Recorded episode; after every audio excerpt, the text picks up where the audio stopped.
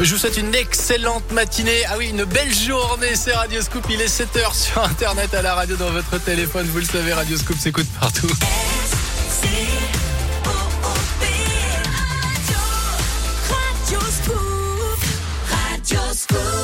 Adèle, la météo et votre scoop info, vous l'attendiez 7h1, c'est parti. Gaëtan Barallon, bonjour. Bonjour Jérôme, bonjour à tous.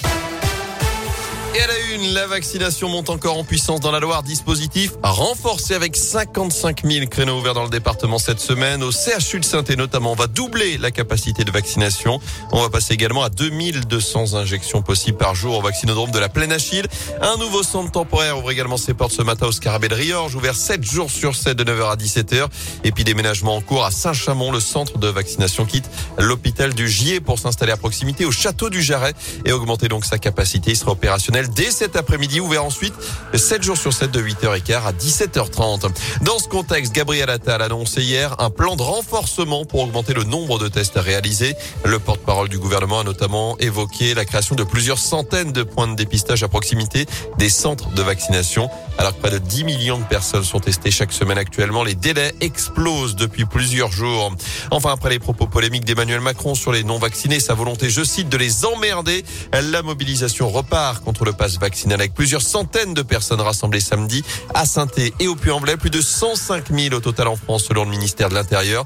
Notez que le projet de loi débarque justement aujourd'hui au Sénat après avoir été voté la semaine dernière à l'Assemblée. Dans l'actu également, prudence sur les routes avec de la neige et du verglas sur les hauteurs ce matin notamment dès 700 mètres d'altitude. Conditions particulièrement délicates dans les monts du Pila actuellement alors que cinq départements sont en alerte rouge dans le sud-ouest notamment pour les crues et des inondations. Les routes justement avec cet accident hier après-midi en Haute-Loire, un automobiliste de 53 ans victime d'un malaise au volant après une sortie de route sur la commune de Loud. Après avoir été réanimé par les secours, il a dû être transporté en urgence absolue par hélicoptère vers l'hôpital de Clermont-Ferrand. À retenir également ce violent incendie dans le Rouennais. Un appartement a été ravagé par les flammes hier après-midi à Saint-Jules-la-Pendu. Un feu qui s'est légèrement propagé ensuite dans l'immeuble. Au total, cinq personnes légèrement accommodées par les fumées ont réussi à quitter les lieux avant l'arrivée des pompiers. Une trentaine de soldats du feu ont été mobilisés.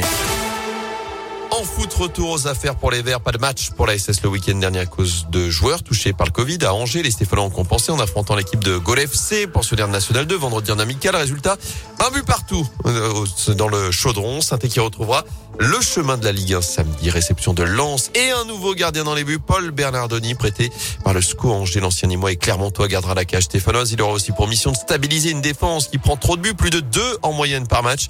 Le néo-stéphanois s'est confié au sujet de cette mission.